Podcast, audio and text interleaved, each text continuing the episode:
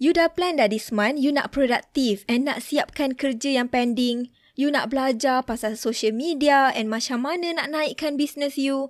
Ataupun you dah plan nak buat video tutorial untuk sharing.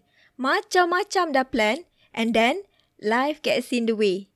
Sama ada maybe you kena start balik kerja full time you ataupun nak kena settlekan anak, anak nak e-learning nak belajar, kemas rumah, basuh baju dan banyak lagi yang you kena buat.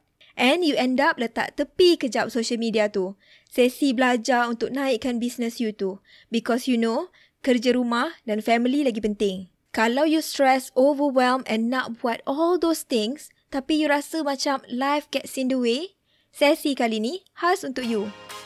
Inilah Passion to Action Podcast bersama Karat Miraki di mana anda boleh dengar action steps untuk berankan servis anda sekaligus menaikkan bisnes anda.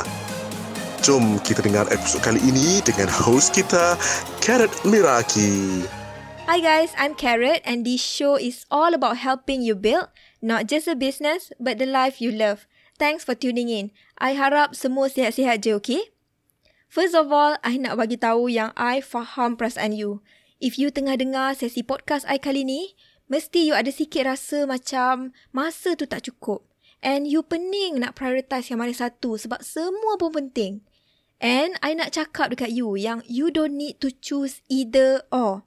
Salah satu je, business or family. I'm saying that we can do both. Ramai orang lain yang manage to make it work. And bila kita tengok mereka dekat social media, kita nampak mereka ni baguslah boleh handle semua benda. And you know what? You can too. Today, I nak share few ideas yang I rasa boleh tolong you get things done with less feeling of overwhelm. But before we start, kalau you enjoy podcast I, I would love to hear your feedback. Please submit a review so that I can create more of the podcast episode, okay? Alright, let's continue. Dulu ada this one time, I pergi wedding one of my old friend and I jumpa ramai old gang. And most of them follow I on social media. First kali, diorang ingat I sekarang jadi motivator. Which is normal I rasa sebab I share a lot of content yang ke arah situ. And then, one of them tanya I, Carrot, you kerja lagi ke? I cakap, haa, kerja lagi. Then dia tanya lagi, Habis macam ni you buat macam-macam? Video you buat, podcast you buat, IG story you buat, free sangat ke? I bila dengar free sangat tu, I macam geram pun ada masa tu. Eh, suka hati je cakap I free macam tak ada benda nak buat. Tapi, instead of emo tak tentu arah, I cakap dekat dia, eh tak adalah free pun. I just make time for those things. That's it. I make time for the things that are important to me. Kita busy macam mana pun, kita sentiasa boleh bagi masa untuk perkara yang penting untuk kita. Betul tak? Sebab tu, kalau you ada dengar bisnes Sifu selalu cakap pasal big why. That's one part of it. Tapi bagi I, every work that we do kena ada sebab ataupun reason why we should do it. That's idea number one. Contoh macam bercakap dalam IG stories on daily basis. Kenapa you kena buat IG stories hari-hari? Sebab kalau you tak bagi value kat customer you, customer you tak akan datang dekat you. You sebagai peniaga kena letak effort untuk show up dulu. So, if you tak show up, customer tak akan nampak you hari-hari So, lagi lambat you nak build no like and trust dengan mereka. Betul tak? Kalaulah ada formula yang kata you kena show up depan customer 10 kali, barulah customer akan beli dari you. You akan buat tak 10 kali posting? Of course. So, dalam apa-apa action yang you nak buat, try tambah sebab. I need to post on IG story every day because isi tempat kosong. Bila you buat macam ni, you akan lebih inclined untuk take that action. That's it for idea number one. Big why penting, small why pun penting juga. Okay, let's move on to idea number two pula, which is to plan your day intentionally. I memang minat guna calendar untuk schedule my task for the day.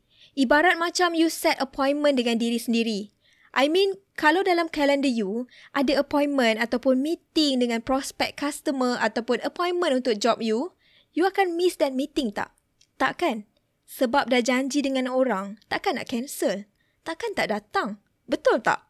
So, apa alasan kita untuk bail on ourselves? I mean nak cancel dengan orang lain, segan. Tapi kita cancel dengan diri kita sendiri ikut suka je. Ya, I tahu scheduling everything pun penat juga. That's why I sendiri pun tak adalah schedule everything. Bila nak makan, bila nak tidur, bila nak masak. No need. I dah guna method calendar ni dekat 2 tahun dah. And I sendiri try and error untuk cari yang mana paling sesuai dengan I.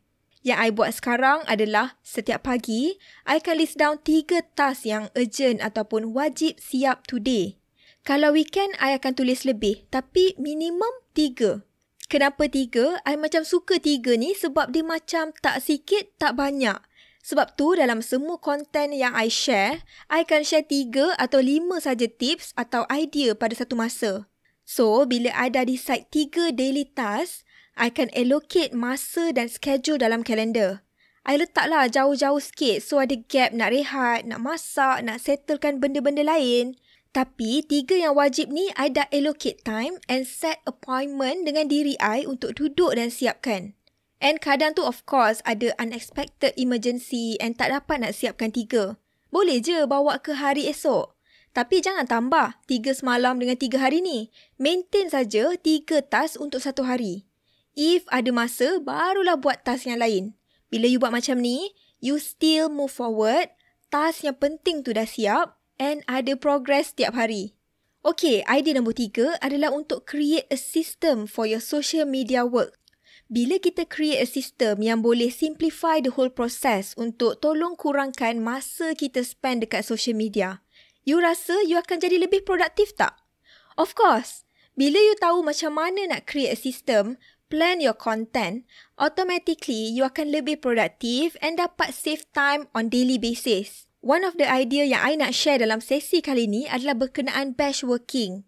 Bila you buat kerja macam tulis caption untuk satu minggu in one sitting, this can help you save more time. I share banyak pasal how to build a system dalam online course I iaitu Personal Branding Mastery ataupun PBM di mana kelas online ni akan gabungkan personal branding dan content strategy. Content strategy itulah yang I share macam mana nak create system untuk content you.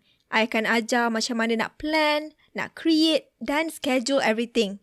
So, kalau you berminat, boleh go ahead and DM I kat Instagram at carrot, okay? Kelas online tu akan officially launch bulan tujuh, but I'm currently open for pre-order so you boleh save banyak if you join the pre-order berbalik kepada idea yang ketiga tadi, building a system, try untuk cari area dalam business you yang you boleh save time.